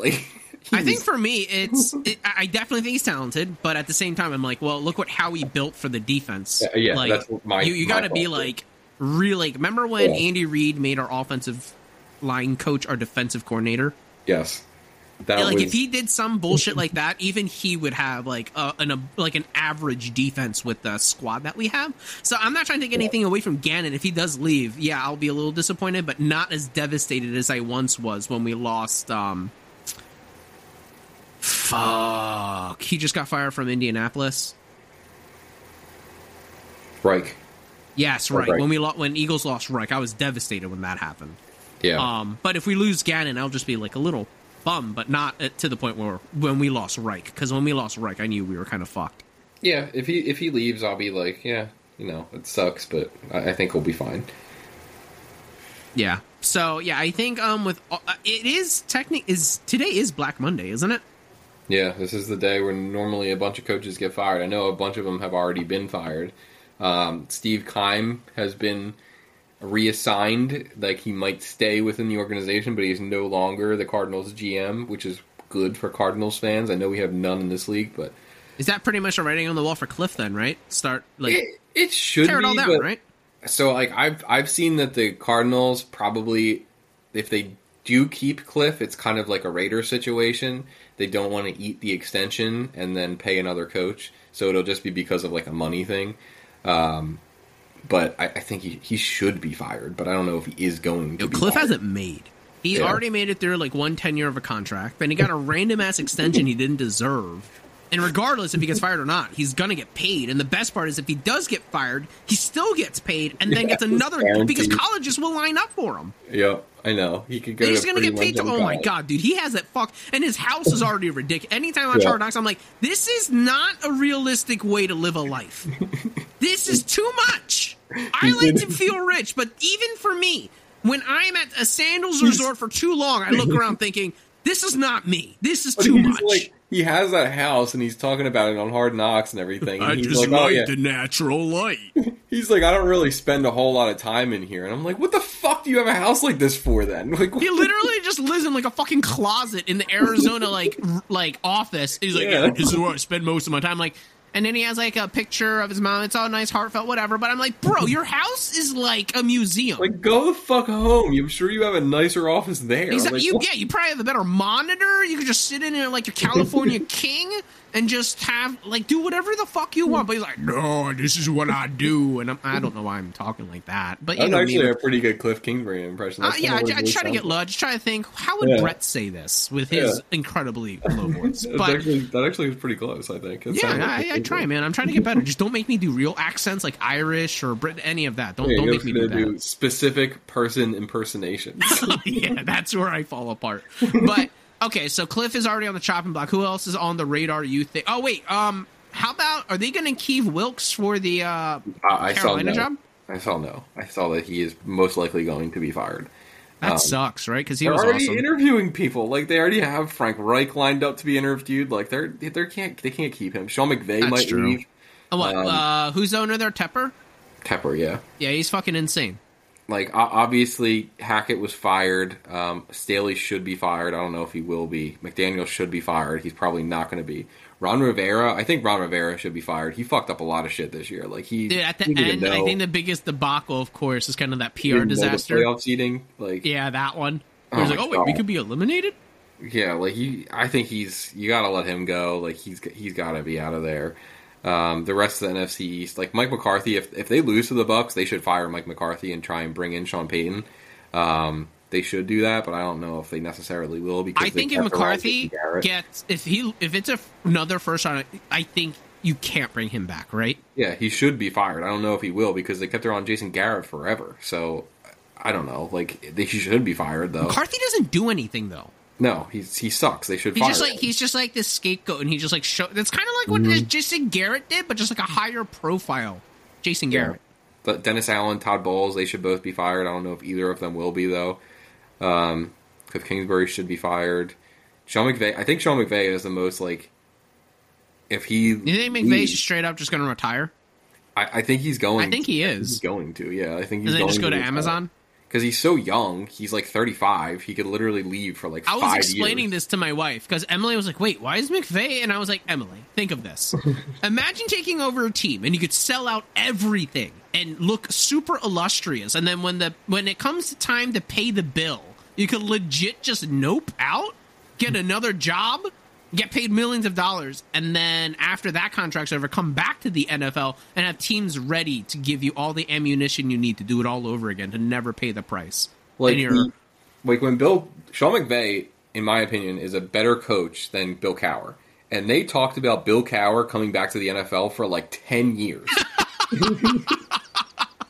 like you want Like, this even now, like if Mike Tomlin all of a sudden randomly retired, they'll be like, "Huh, maybe Bill Cowher can come back." Yeah, like you you want you really want this mediocre ass coach who's in his sixties. Like you really want this guy. Like he he didn't really do any. Like he I know he won a Super Bowl, but like he was never like I, I never thought he was like an amazing head coach or anything like that. Like sure he he was kind of like Mike Tomlin. Like he got he got the players going. Like he was a good like motivator, head coach kind of guy. Actually, Mike Tomlin ain't a good coach now, huh? I th- I think Mike Tomlin's like I actually think Mike Tomlin's a better coach than Bill Cowher, um, but he never is talked about like that. Um, but I think that like I don't know, they're both like above average, but like not also not like the top five ish kind of guys. Like I'm never I never think of Mike Tomlin in the same sense of Andy Reid. Like I never think of him like that. He's obviously better than a lot of coaches in the NFL. But I mean, like, I feel like he should, but he doesn't.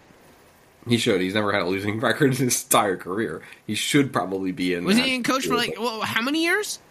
A long time, like since probably 2009 or eight or something like that. Jesus. So I mean, he's been a coach, head coach for like over ten years, and he's never had a losing record. Like that's pretty damn good. Um, but it's just like I don't know. Like some of these coaches should be on the way out, but I don't know if they necessarily will be. Um, but I think Sean McVay is like the most interesting one because he could literally leave, make a hundred million dollars standing in the broadcast booth for a couple years, and then come back and have his pick of the choice because the the Rams contract will be up by the time he comes back. So he doesn't need. They don't need to trade draft picks for him. They don't need to do shit at that point. I'm when he comes sure. back, he's still going to be like one of the younger coaches in the NFL. yeah, like you're. We're talking like Bill Belichick is 71 years old. If Sean McVay leaves for five years, he will come back and he'll still be 41. He will be 30 years younger than Bill Belichick is right now, and he that, that's with him leaving for five years. Like he he could leave for fucking ten years and come back and he's still he's still only 46. like realistically the Bill Cowher route, except for he could actually come back. Yeah, like he could he could literally leave for ten years, come back, and he's still younger than most of the coaches in the NFL. Like it makes no sense, but I don't think he's is back with the Rams. Why would you want to do that when you could make more money and work what 17 times so in a year. much less and do nothing. You work once a week for 17 weeks and you make $20 million. Like, who would yeah, say just hang out with your supermodel wife with the exactly. billions of dollars you're all of a sudden making for such little effort comparatively to what you're doing now. Yeah. And then just kind of refresh and be like, you know what? I'm tired of this cushy life. Let me go back to coaching, and then every team will line up. Yeah, the only way he, um, the only way he would come back, I guess, is if he gets bored of it. But like at the same time, when you get so used to it, maybe he never comes back. Like that could this could be it for Sean McVay, but I think he probably does come back in like five years. I think it's just going to be the thing, like what we said, like every single year, anytime there's an opening for any higher profile team, it, everyone's going to be like a fucking machine. Like when you you can ask them to play from like 2017, like what happened on this third and ten drive from the Washington Commanders on this this actual play, and he's like, "Oh yeah, there was a jet sweep to the right side," and it's like, "How the fuck do you remember this shit?" Oh, but I remember the guard. His split was actually a little bit off this way, so when we pulled, there's a little interference. But uh, the running back made the right reading, come back into the A gap here, and we're like, "What? What? What are like, you saying right now? What you're saying could be a lie, but it's not." Somebody like that was born to be a head coach. Like he he's going. I think he's going to leave, but I think he's going to be back. Yeah, I think for me, he's just going to be a guy like literally anytime there's an opening, they're just going to be like, oh yeah, but maybe him, maybe him. Um, they're doing this with McCarthy all the time. They're doing this. I mean, they've been doing this with Sean Payton. Literally, we're yeah. experiencing this right now, except for Sean left. McVay is so much younger. Yeah. So I think it's going to be one of the things where for the next handful of years, if he does decide to quote unquote retire, it's going to end up being one of those. And I don't know if he's going to honor the full contract of whatever Amazon is going to throw over to him. Um, yeah. I think it's literally he's. It's not going to be like in his head. All right, I'm only going to do this for X amount of years. I think he's just going to sit there and be like, all right, if the perfect opportunity comes, I will do it. But if that doesn't come, that's fine because I'm also okay just making millions like, of dollars talking. Like he could literally leave for five years, and then when Andy Reid, like Andy Reid's also old. He's in his late sixties. So he he's like, yeah, I really want to coach Patrick Mahomes. he could come back and the, the, Chiefs could be like, hey, hey, Sean McVay, are you done coaching? You want to coach Patrick Mahomes? And he could be like, oh yeah, I'll do that. could you imagine Patrick Mahomes literally being like groomed by Andy Reid and then after becoming the essentially already the goat, then be like, you know what, to end my career, let me get McVay. So like Pat Pat Mahomes by that point I think would be like 30-ish, 30, 30 31 something like that. So you still got at least 10 years of Pat Mahomes unless something wild happens and he retires earlier. Um, but I think like that's that's what he's going to wait for. Like he doesn't want broken ass Matt Stafford anymore. He doesn't want to deal with that shit. Like Cooper Kupp's getting older. Aaron Donald talks about retiring all the time now. Like he's got this old. I mean, Aaron Donald pretty much busted retired this season. Like he just stopped playing. Yeah, so you got this old busted team. You got no draft picks, no future. And so he's like, you know, I, I, I'm I'm done with this. I, I know he's going to get a lot of shit for it, like because people are going to be like, oh, he quit. He quit on the team and blah blah blah. But like, I would do the same. I would do the same thing. Like, I'm I'm not dealing with that shit. Fuck that. I'm freaking out, dude.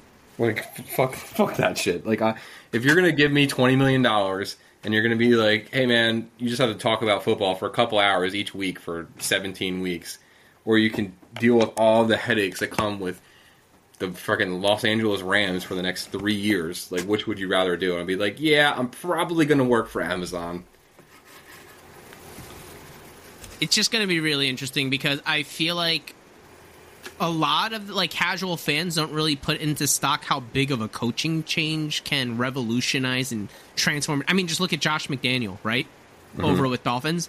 Uh, like a completely different operation, and even to an extent, um, like an Urban Meyer to a Doug Pederson. It's just night and day. Obviously, it's not always this drastic, but I mean, even look at Nathaniel Hackett. Everyone thought that the Denver scenario was can't miss. Maybe it was a mix of also Russell Wilson being Russell Wilson now, but I think a coach change does have a lot of implications. So I'm really interested to see, especially what Houston does, right? Because they're kind of a team with literally no identity. So Yeah. whatever coach comes in there, I would imagine they would have a lot of power. Oh, breaking news: the Arizona Cardinals fired Cliff Kingsbury. Wow, right on cue. All right, I guess to wrap up this episode, Dare. Wait, wait, wait, wait, now- wait. I, I also just remembered we didn't talk about the college football championship like at all, like not even a second. Uh, so Oh just- shit! we might want to touch on that because it's tonight. so, um, All right, uh, players to watch, dude. Let's talk about that, and then we'll talk about Cliff. Georgia has a shit ton of good NFL players, but most of them are on defense. Yeah, I was Um, gonna say. So How about that? Though, doesn't Georgia normally throw out some pretty good running backs for the most part? Yeah, they do, but they're, none of them are going to be able to like draft eligible this year. Um, Stetson Bennett is like 27 years old or something like that. Like he's not something that anyone needs. Like basically, you don't need to pay attention to Georgia, but Georgia's going to kick TCU's ass most likely. Um, TCU has the other uh, players like they have uh, Kendre Miller, the running back, and they have uh, Quentin Johnston, their wide receiver. Oh yeah, I feel like he's going to be the crown jewel that everyone's going to be watching. yeah. He's Quentin Johnston's awesome. Like he's, He's probably going to be. um, can you profile him for those who might not follow college football? The profile on some of the big prospects that might actually be big players in the PDL draft. Uh, I, think I know Quinn Johnston from my limited knowledge of him. He is the physical specimen of this draft, right? yeah, like I would say, um, you remember like Kevin White back in the day. Like, Oh, t- oh, you're just bringing this up to troll me, but I- I'm here for No, I like Kevin. I like Kevin White too. Um, he's like an athletic freak. He's big. Yeah, he was like strong, six two, fast, six blah, blah, three, blah. ran fast as hell, strong, jump He- out of the freaking field. Like imagine Kevin White, but like if he actually could put it together, that's what Quentin Johnston could be. Like he could be a fucking animal. Like he could be really, really good. Don't do this to me. Don't do this to me. He could be. He really could be. Uh, but yeah, other other players on the uh, radar. Um, Max Duggan, their quarterback, he was pretty good this year. I don't know if he's ever going to be like an NFL cal- caliber kind of guy. Maybe he's the next Brock, Brock Purdy. Who knows? um, uh, yeah, but it's basically like a lot of the good players are like on defense in this game. But I think it's gonna it's good should be a good game. But Is TCU the underdog? I'm assuming they are. yes, yes, They are. have to be. Yes. Um, Is it? Well, what's the line? I don't know. Let's see. I I didn't know. Either. I didn't know if you had that on hand. I just know that they have to be the underdog because I'm just assuming that Georgia is going to come out with the victory. But I know that the way that they beat, uh, what they played Ohio State. um, Georgia played Ohio State. Yeah. TCU. Yeah, and I remember Michigan. that the defense was getting absolutely picked about apart by Stroud, which is really Yeah. surprising. So um, I don't think TCU has that capability as well. The Maybe a couple Georgia of big Bulldogs- plays here and there. the Georgia Bulldogs are a 13 point favorite. Yeah, so it's gonna be it's gonna be blowout. Is what they're saying. Yep. Yeah, Okay. So, uh, I'm That's maybe sure why we didn't bring it up. Yeah, Georgia's going to win this game, but Um, it should. Well, what are your thoughts be, on a Stetson Benson or whatever that guy's name is? Bennett. Bennett? Bennett. He's yeah. he's old and not good. he's. I, I'm not even trying. No to future in the. NFL? I'm pretty. I'm pretty sure he's older than Lamar Jackson. He's been He's In been college in college he's been for, like, Georgia 10 forever. years. Yeah. He is 25 and he turns he's born in 1997. Um he is so he's 25, 25 years old and he's playing against other college kids that are like 19. Yes. What? Yes. He's a grown man. Yes. he is he is months away from being kicked off of his parents' insurance. His favorite player growing up was Brandon Weeden. He looked at his was. career arc and he was like, "Holy shit, I can do that." Yeah, he is uh he is not going to have an NFL career, I would say, unless it's like a short-term backup kind of guy. Um if he is a starting quarterback, I will be more surprised than anything. You don't think the Atlanta Falcons happened. are looking at that and they're like, "You know what? Maybe Stetson Bennett. That's what let's we need. do this." We really need Stetson Bennett. We saw here. we saw what the Bengals did drafting an Ohio kid like uh, Joe Burrow. This could be our thing. Atlanta drafting their Georgia boy now. Yeah, I, I don't know. Like I, I think, I think Georgia's going to win pretty easily. But we saw our first coach fired on Black Monday. I guess Lovie was technically fired last night. Yeah, I was actually surprised that they didn't even wait until Black uh, Monday, which was hilarious. But yeah, just to Oh. wrap things up, clip officially out. So this has some implications. I think the elephant in the room has to be Kyler Murray because whatever new GM slash quarterback that come or not quarterback, sorry, head coach that comes in is kind of looking uh, essentially an orphan team, right? Yeah, and are looking all right well, what, what are the playmakers? All right jj watt just retired. What, what can i do here? All right first eyes always has to go with who is the quarterback. And i guess depending on which eyes you look through as uh, what coach you are I think what you see in Kyler Murray are going to be very different. So I'm sure that Arizona is going to put a lot of thought into who they bring in because whoever they get is stuck with Tyler or Tyler, sorry, Kyler Murray because they just gave him an extension as well, right? Yeah, and They I- I love don't just think- giving out extensions and just be like, all right, let's just hope for the best. Yeah, I don't. I don't think that he's going to be going anywhere. You know, like he'll he'll be around. But I, I think like who they Kyler bring in Murray. at uh, coach, do you think would be influenced because of Kyler Murray is behind center? Um, Yeah, probably.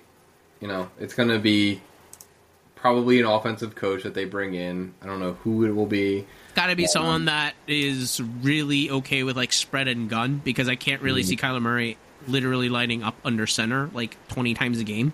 I think he's too small to do that. That's They- what I mean. So like it has to be a specific like do you think like a, a defense like Gannon is going to be hired? No. No, I don't think It- so. like you said, it has to be offensive and someone that's very accustomed to a different type of offense and even a different type of running scheme because running from a shotgun is very different from a pistol or an eye or having a, a nice fullback in front of you to be able to, uh, you know, get a nice head of steam. So I feel like it really does limit who they can get and also what they also have to remember is the market that they bring because i'm sure coaches are also thinking all right if i take over arizona i have to deal with the whole kyler thing but who can we bring in through free agency well arizona what, what's the pull here there really isn't any so i feel like it, it might uh, obviously it's not going to be a struggle because everyone's clamoring to be an nfl head coach but there are some other coaching prospects that are very touted, so they kind of have their pick of the litter. And I can't imagine Arizona being very high on many of like the really sought after coaches, which I guess really doesn't have an inclination because we never know how coaches really pan out. Yeah, personally, if I was taking over as like the GM, head coach, whatever position, I would vouch for trading away Kyler Murray. Like I would want. You'd be like Gone. banging the table, be like, "Yeah, we got to make this happen." Yeah, because like obviously he's very good, but I don't think he's good enough to be like what the attitude he portrays. And I think that as at a quarterback um, position, that kind of like leaks throughout the whole rest of the organization because you're like the face of the franchise. You talk about it the most. Like I, I think that um, you want someone that's more of a you know Tom Brady, something like that. Is that how we should always have known that Johnny Manziel was just never going to be it? I think people like Johnny Manziel more than like Kyler Murray, though. Like, I don't think anyone liked Kyler Murray. Like, I know that Hollywood Brown and Hard Knocks, like he he vouched for him. He said he liked him. But then you go to DeAndre Hopkins, who is the actual best receiver on the team, and he didn't like stand up for him at all. He was like, "Oh yeah, like you know, like I'm gonna be honest, and I'm gonna be racist. If he was not Korean, I don't think I would like him. okay, That- that's kind of racist because it has to do with his race. yeah, it does." But I'm dead you- serious. like Like, every time he says, that, I'm like, ah, no, but that's fine, dude. Yeah. It's fine. He's but I'm asshole. thinking, like, if he's just like any other quarterback that I don't feel like I have a special connection to, if Yeah. he's just like any other quarterback, I'd be like, man, dude, this guy's pretty, pretty annoying, you kind of arrogant. him- if you could trade him to Carolina and they give you a Deshaun Watson like haul because I know that Carolina's been looking for a quarterback forever, send him to Carolina. Get him, get him out. Like get start over. I know that he's like, but he's I mean, kind of kind of what Arizona kind of has to do right now, right? Yeah, like their team is terrible as a They got to get rid of Budda Baker. He's too talented to be wasted on that team. Yeah, they got to get cut bait with all these top guys. Like JJ Watt is retiring, so this is kind of kind of symbolic, being like, all right, let's just nuke it. We Yeah. have tried. This division is too difficult. I mean, they're literally looking at what the 49ers doing. They're like, are we even playing the same sport? Yeah, like they're they're so much worse than the 49ers, even the Seahawks, honestly. Like they should be looking at the Rams and being like, we don't want to be this. Like we don't want to be a team that's thin and has no draft picks and That's a good point that you brought up with the Seahawks because after they traded Russell Wilson, they're like, this is our opportunity. We could be top two in this division for sure Yeah. now. We have so Kyler. You could do the same then- thing as the Seahawks, trade away Exactly. the quarterback nobody likes and get But to them, at the point, it must have been sobering to be like, "Wow, Yeah. we thought we were so much better than Seattle, and now they're going to the playoffs, and we thought we were better off. We had the Yeah. coach, we extended everyone, we had the franchise, everything, and uh, we we can't do anything at all. Yeah. So that had to be like a button. huge stinger for them. hit the reset button. That's what you that's what you got to do. I really do. I really do think that they got to just start over. But we never liked Cliff Kingsbury coming out either. I I actually liked Cliff Kingsbury. I thought he was like I I know he wasn't like a good college coach, but I thought that maybe because I always like try and you know what what could best possibly happen in this situation. And I was True. like, you maybe Cliff learns from his mistakes. He is like he has shown like he can be a decent offensive coach. Um, but he didn't. He was so stubborn. He did like the dumbest shit over and over again. He he never moved around his players. They just played on the same side of the field. Um, Limited route tree, they just did a bunch of outs. yeah. It, it was just he just kept doing the same things over and over again, the same mistakes, and like if you're gonna keep doing that, like you're not like he. I I knew after the first probably year that I was like, all right, he's probably not going to be good, um, and it obviously nothing progressed and nothing got better. So he was there longer than he should have been. He should have never got the extension that he got, but you know that's That's more of like an Arizona Good for him. franchise problem. That's not a him problem. yeah, that's good for him. That's I'm you know good good for him. He got Like we got to root for that. Yeah, stick it to the guy. He got paid till 2027 for doing nothing. That's awesome. I would love to do that. God, literally for like the next handful of years, he could just like travel, just do whatever he wants because Yeah. he's just getting a salary anyway. Shit. Yeah, and then he could go back and coach some college team somewhere, and it's like he can he can pretty much like aside from like the real real big schools, probably every single college would love to have him. Every single one. Oh, 100%. Like, they're So- even looking at their head coach right now and be like, should we just fire him for Cliff right now? He just became available and we can get him. Like you're telling me that uh you're telling me that the, the University of Maryland that we talked about earlier, they would fucking love to have Cliff Kingsbury. oh my god. they would have, Cliff Kingsbury would be sitting in the office by then. They're like, oh, wait, didn't you get the memo? You are like way gone, bud. And they're like, wait, what the fuck is happening? like it would be they would have a parade for him if he fucking came. It became Kingsbury Day. They would just rename the whole university for him. They shut down the whole inner harbor and be like, "All right, this is now Cliff Kingsbury Day. Like, we need to. like, there's no way that like there's so many like he he was offered the fucking USC job before he took the Arizona, and that's a big job. Tell me fucking Rutgers right now is looking there and be like, holy Yeah. shit. Did he just mention our name under his breath? Give him the school. I think I think he'll be back in college, and like that's probably where he should be. But um, honestly, maybe the Patriots hire him as the offensive coordinator. Bill Belichick drafted him 20 years ago, so maybe they uh, they plug him in as the offensive coordinator. Like maybe he doesn't have to go back to college just yet, but he probably I think he probably will be a head coach in college. But who knows? I think overall there are, of course, fantasy implication that rolls into it. But of course, this has always been a long episode. We've been trending that way. But hey, the off season's long too, so maybe that's kind of where we're going. But overall, Darren, it's really exciting to see all the trades. I'm actually shocked that you haven't made a single move at all. Darren, are you feeling okay? Like, or do Yeah. you have any FOMO at all? Or are you just like, eh, like I'm, I'm okay. No, nothing that happened so far. I was like, oh man, I wish I was involved in that. Like, nothing Don't lie. was- When I got Okonkwo, you were so mad. You're like, oh my god, he did it again. Yeah, you're right. I was. I was like, oh man. No, But- not at all. But so Yeah. so you don't have the trade bug right now because No, usually because you were the one who was like Tommy for the league. I need to make trade requests. So I just thought that I don't know maybe I, you maybe you would have been involved in one of these like smaller trades that Michael have done where he's like consolidating draft picks or like I thought you would have done something at least. I but was- yeah, I, I'm I'm I'm impressed actually that you haven't. I was thinking about it. I probably would have if Michael had like you know higher draft picks, but Josh didn't leave him much there. Like, Yeah. So, uh, you, so you're telling your fans right now, all the Carolina listeners that are listening to this pod uh, from the owner themselves, it's a it's going to be a quiet off season then. uh, I guess we'll see. I, I don't know. We'll let things develop and see how they play out. All right. All right. So just throwing more smoke screens. A whole, you're, you're, you've mastered the art of saying nothing. Yeah, that's what I have to do at this point. That's fair. But all right, guys, thanks for joining in. Thanks for all the trades, and definitely Tanny, Michael, welcome to the PDL. Hopefully, it's leaving or not leaving. Hopefully, it is um up to your expectations. I've just had brain farts. But uh, until next time, guys, take care. Thank you for tuning in to the podcast. I hope you enjoyed your meal. We'll catch you next time.